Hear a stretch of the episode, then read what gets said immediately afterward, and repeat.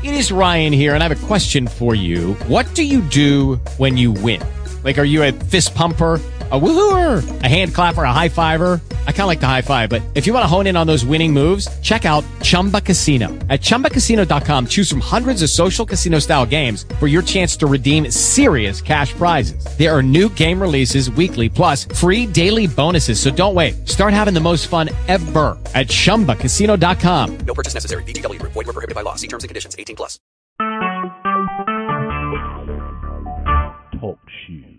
Recorded live. Welcome to the Vistage podcast series. I'm Dave Nelson, a Vistage member since 2003, part of CE 676 in Pittsburgh, and your Vistage podcast host. It's my great pleasure to highlight extraordinary leaders with this series. Every episode, we get a number of valuable takeaways that we can apply in our own businesses straight away. Today, I'm joined by Lafe Bailey. Hey, Lafe, welcome to the podcast. Thank you, Dave. It's my pleasure, I assure you. Now, uh, just a quick bio, uh, and just the very beginning of the bio is going to uh, start off our podcast here. Your title is shown as co CEO, and then I see also says President of Sales and Business Development of a company called Wenger Group in Sabetha. Is that the right way to say it? Kansas? That is correct. All right. So uh, Lafe is the co-CEO, and uh, he's been with this family firm for well over 25 years. This tenure has allowed him a unique perspective on the industries that they serve, and we'll talk a little bit about uh, who those folks are, as well as on transnational business and cycles of innovation.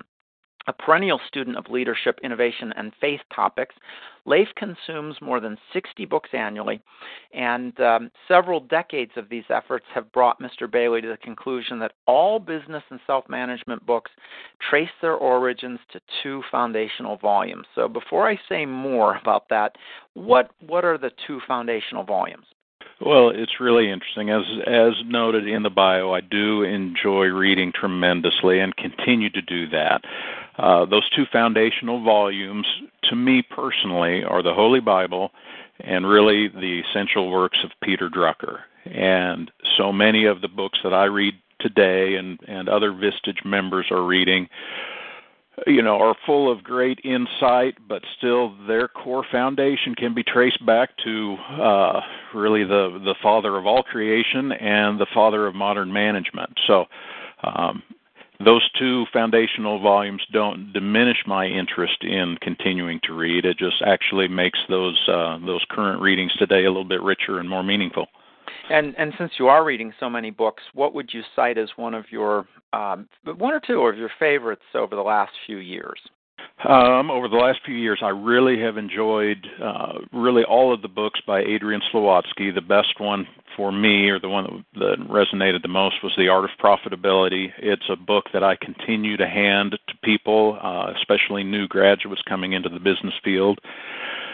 Uh, a few of the other ones. One of the ones I I uh, enjoyed the most recently. I'm not sure that I'll have his name right. August Turak, and he wrote the Business Secrets of the Trappist Monks, and I really found that to be a, a great insight on culture and and uh, translating that culture into something that the marketplace values and respects.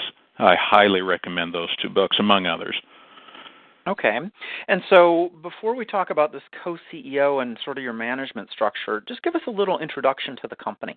Okay. We were founded in 1935, primarily in the industrial processing uh, areas. We manufacture industrial food processing equipment for the, the food category, the companion animal or pet food category, and then livestock category. So, really, all the equipment that we manufacture goes towards feeding humans and animals. Um, we are still located in our our uh, founding town of Sabetha, Kansas. And Sabetha, I tell you, is a tiny, tiny village. We are about 2,500 souls in this community.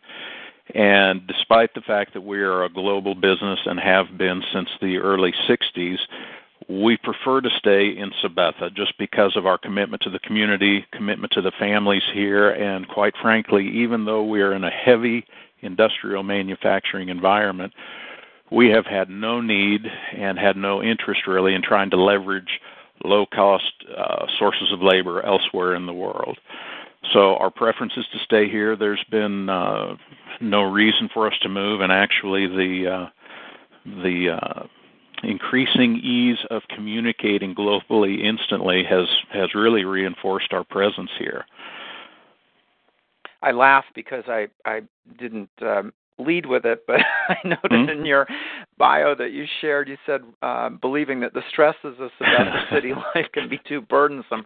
2,500 yeah. people. Yeah. resides yeah. in the countryside with his wife and four children, where they can enjoy horseback riding and, and the shooting sports. So now I'm, I get uh, the the joke there. Yeah, yeah.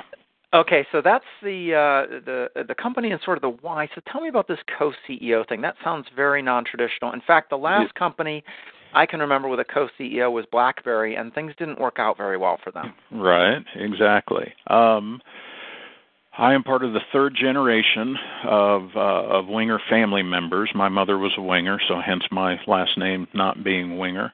But we actually have just recently started bringing in the fourth generation. So all things uh, looking fine. I believe we will successfully transition in the next few years into uh, active fourth generation management.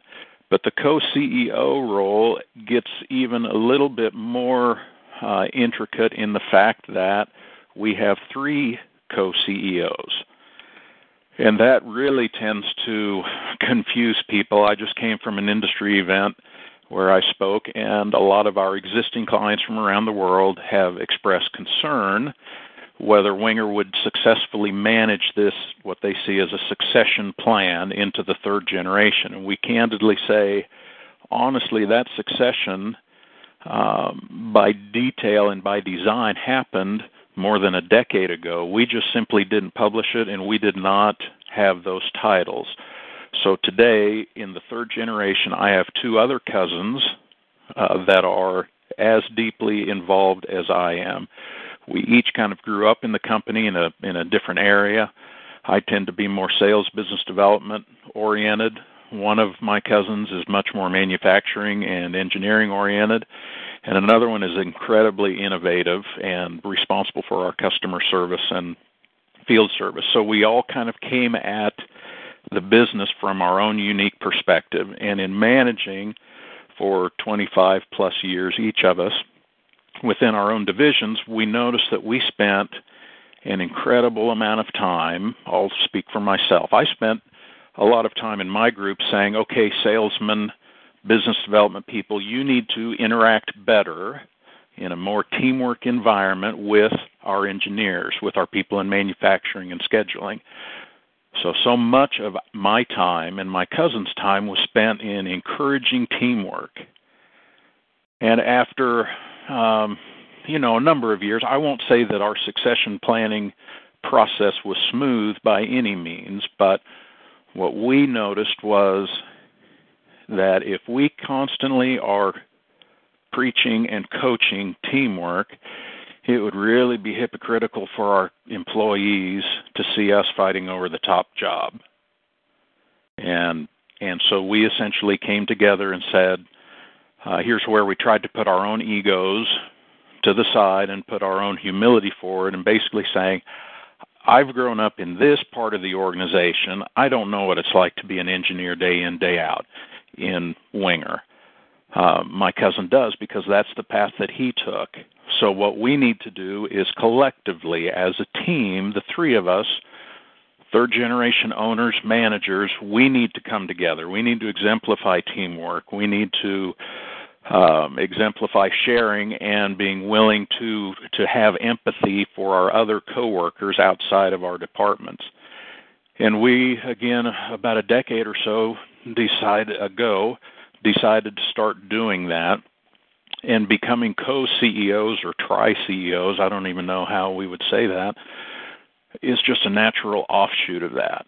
And when people say, good luck with that. We don't think it'll work. We can confidently say it's worked for the better part of a uh, almost a 15 year time span. And ironically, I don't think ironically, but it's been the most profitable, most successful 15 years in our 80 year history. So let's talk pros and cons for a minute. Mm-hmm. One of the pros I can see immediately is uh, you know three brains instead of one, and the different experience that you bring to making decisions. Um, does that slow down decision making?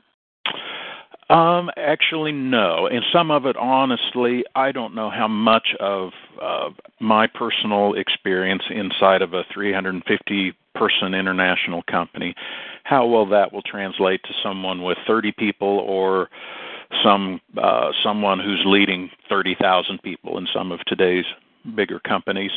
But for us, it has not. Uh, simply, some of it is just due to proximity. The three of us share very uh, our our offices are very close together. You know, just literally next door to each other. So we're constantly talking about issues, opportunities, ideas, and um, you know we are a very close family. But we really don't tend to socialize outside of, of business we, with each other. We see each other at school events, we see each other at church, but we've built our own network of friends. So I think that helps us kind of balance things that we don't necessarily get tired of each other. Um, and we just have a very loose, formal working arrangement between us. So we see actually uh, a speed of decision making as compared to the second generation, who was very uh, a much more traditional, very top down. Uh, the CEO's role is to make the decisions for the company, where we are kind of decentralized and we're we're talking about issues or potential issues before they arise. I think the second generation would would make a decision, and then as that decision would go down through the organization, all of the potential issues would start to creep up. Have you considered this? Uh, that this decision will mean we now have to do X, Y, and Z.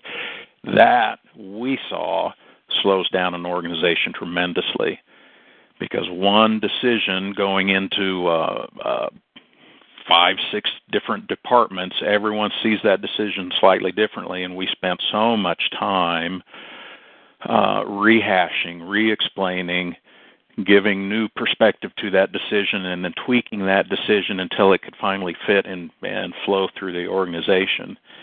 Here, we're talking about those perspectives and those needs right at the very the genesis of the new decision that's being made. So we're crafting it uh, between the three of us, and by the time we're able to go out to the rest of our organizations, number one, they already know that their perspective has been heard because I'm representing one of those groups.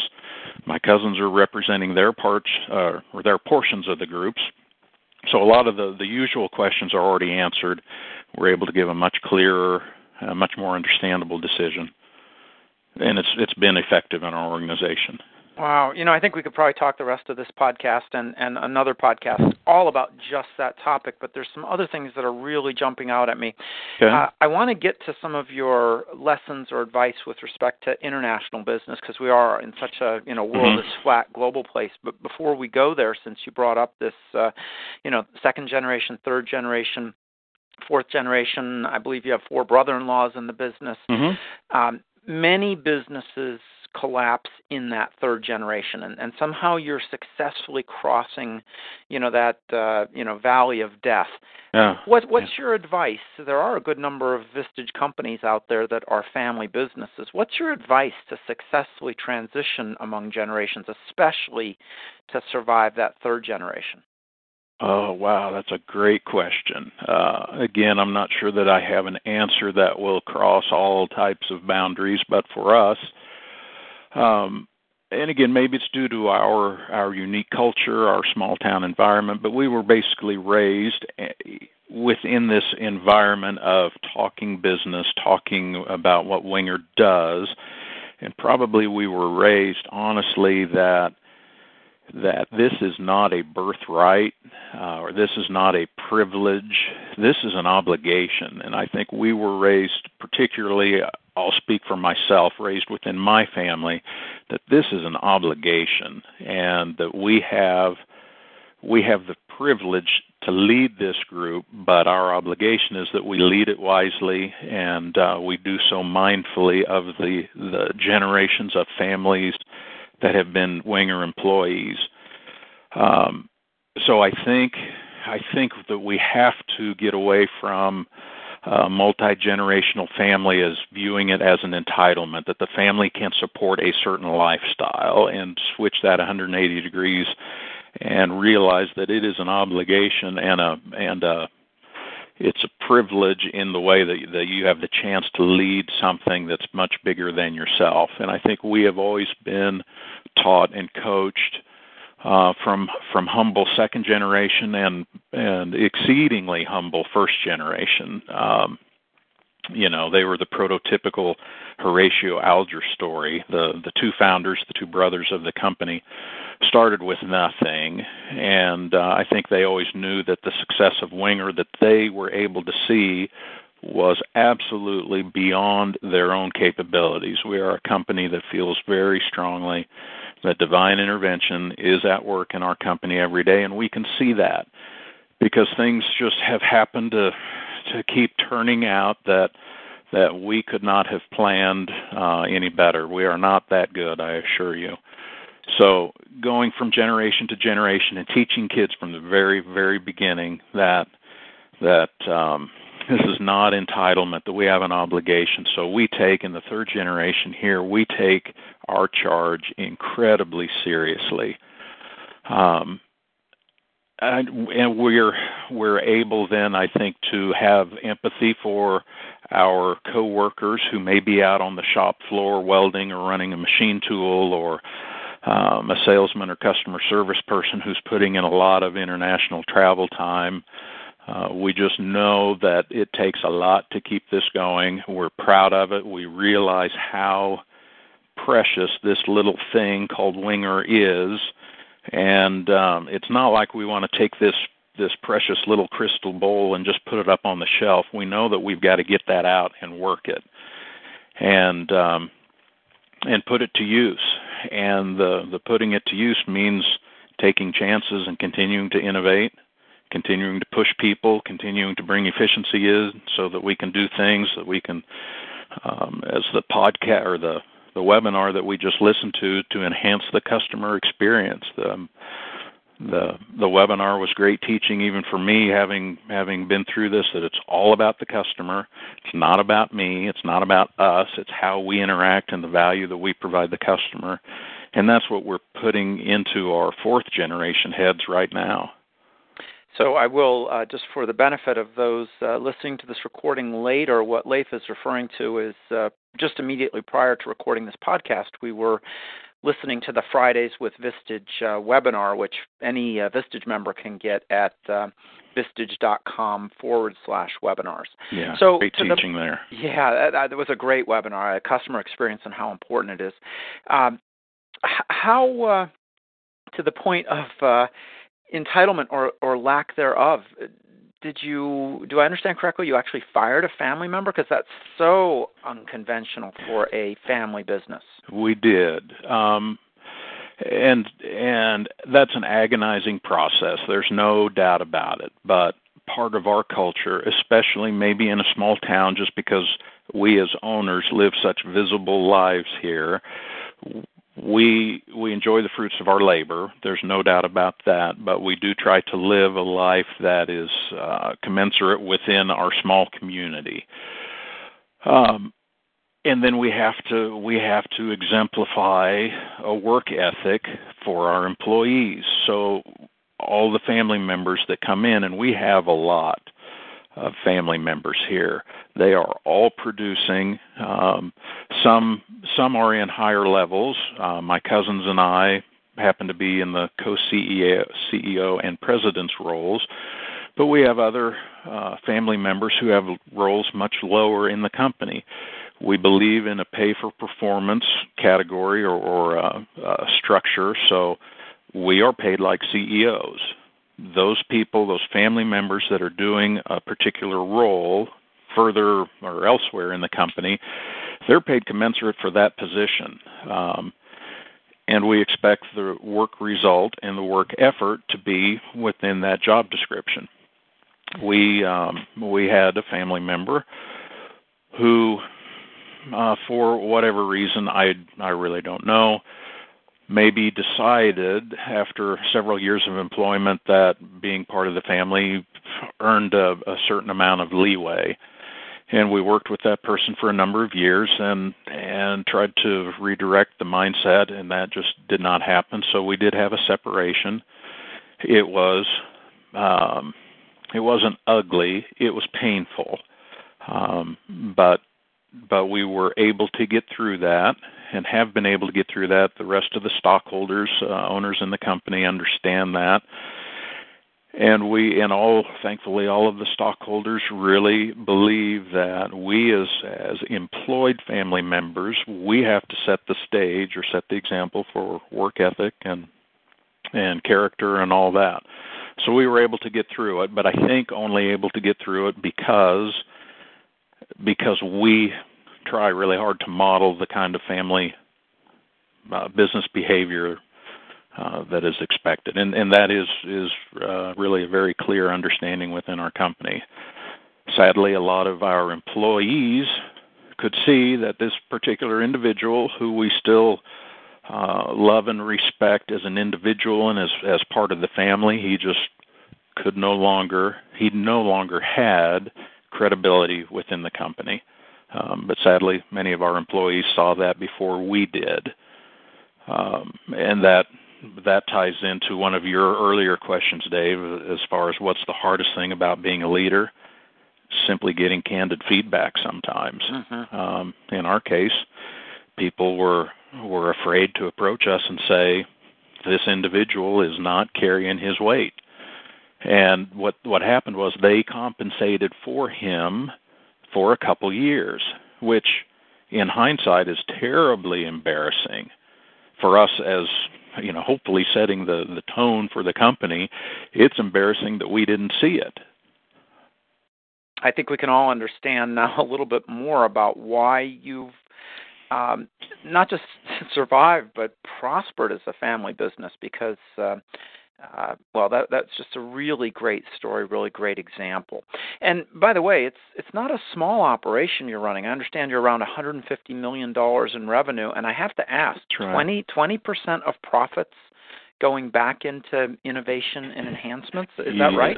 That is right. Um, we are a company that has always from the very beginning been been focused on innovation and and rather than sitting down and and diagramming theories or running calculations we would much rather get our hands on it uh, put the equipment put the new development to the test rather than than running theories and calculations. So our our whole culture. Uh, we have kind of a goofy little saying inside the company. Uh, one of your your preliminary questions was, "What's the best business advice you've ever received?" I'm not sure we received it as much as created it. We like to say inside of Wenger and have been saying for 80 years that we want to keep the cannibals in our own kitchen, which essentially means our job as a company is to constantly make our status quo obsolete is if we don't do it, somebody else will. So we would much rather make our own equipment obsolete. So we have a tremendous focus on uh, continuous improvement, certainly, but more uh, importantly is the dramatic innovation that will make our current product line obsolete. And so we do have that tremendous commitment. Um, we're fortunate, ex- extremely fortunate, that the last 15 years or so have been very good, very robust business, a good business uh, climate. Profits have been good, and our stockholders are very mindful. They expect a good return on their continued investment. There's no doubt about it. But they've also been willing to cap that and say, basically, Wenger, beyond that, you retain those earnings and put them to good use to reinvest them uh, into new processes, products. We re- reinvest about $5 million annually in uh, upgrading our machining manufacturing capabilities so that we can stay on the cutting edge of, of um, all aspects of our business. Wow, I, I love that cannibals in our own kitchen. Mm-hmm. Um, that that's first of all, it terrified me when you first said it. But uh, I think so many companies, uh, you know, are uh, they don't want to do things that will disrupt the status quo. And I'm just thinking about you know Apple, the most Wow. valuable product on the comp- uh, on the planet, how they blew up the iPod market with the Yes, iPhone, sure. and yet. That, that that makes them incredibly valuable. Well, I can't leave the podcast without asking you for your advice with respect to doing business internationally. So tell us a little bit about what what should every business leader know, especially if they're early on or, or haven't even gone international yet. Wow, that's a, a great and incredibly difficult question. I would say our experience has been that um, Uh, very, very rarely, in my 25 years, I can only genuinely think of one instance where we had a, a foreign client that in hindsight we kind of felt like maybe they were trying to get to us. You know they they didn't want to pay one of the final payments and we really had to fight and argue and and kind of crawl through glass to gain that i am constantly amazed and literally every there's not a week goes by that we don't have 20 or 30 of our pe- personnel somewhere transacting business in the world either new projects or or service and support we are constantly amazed at how friendly, genuinely friendly everyone is around the world. Yes, there are some troubled hot spots, but um, our experience is if the State Department will allow us to do business in that country, we are there. And we find people around the world to be genuinely friendly, genuinely honest.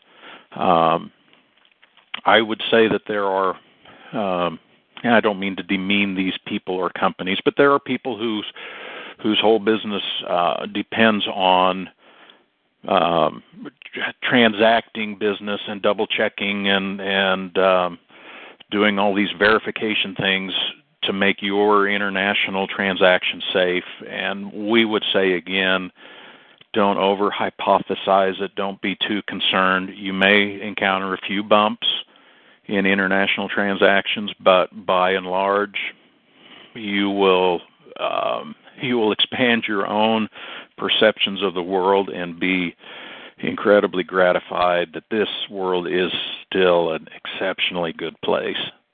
Great people. Well, You just have- fabulous. You have to get out, and uh, sometimes you kind of have to get out and play in traffic before you find a new ride. So let me ask one last question, and, and that is: Is there a particular quote that you're always sharing with your your team, or a particular mantra? What's Um, yours? There is. Uh, it's one I use as my personal signature. Um, I use it when I sign books for friends and, and all those sorts of things. It's simply press on regardless. Um, we're not promised an easy life. We're not promised easy business. It's this is all work, and it is a matter of getting up every day and taking on those new challenges and preparing yourself to exceed those challenges. So for us, kind of our my personal and kind of our corporate motto is press on regardless. Things will happen. Embrace them, learn from them. And I did going. see I did see that in your email signature as oh, well. Oh, that's right. Yeah. Yep. Well, Lafe Bailey, uh, you left us wanting a lot more. In fact, I'm feeling like we could do this for maybe two or three hours, not just 30 minutes. But uh, what a delight it was uh, listening to some of your thoughts and, and your story. Thanks for joining the podcast today. I sincerely appreciate the opportunity. All right. Well, folks, if you're interested in more in learning more about Vistage, uh, before I close, how long have you been in Vistage, Lafe? I have been uh, five years now Okay, fabulous. and consider it fundamental. Oh, absolutely. The continuous learning, and I, you know, I've been in for 12 years. I just don't know how you could run a business in a world that's changing as fast as today without having an organization like uh, Vistage to keep you on the leading edge. Well, folks, if you're interested in learning more about Vistage, please check out Vistage.com. That's V-I-S-T-A-G-E.com. It's a great way to take your business to the next level. Thank you for listening to this episode of the Vistage podcast series. We hope it helps you accelerate your business. With the Lucky Land slots, you can get lucky just about anywhere.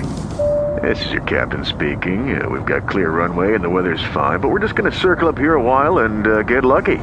No, no, nothing like that. It's just these cash prizes add up quick. So I suggest you sit back, keep your tray table upright, and start getting lucky. Play for free at LuckyLandSlots.com. Are you feeling lucky? No purchase necessary. Void where prohibited by law. 18 plus terms and conditions apply. See website for details.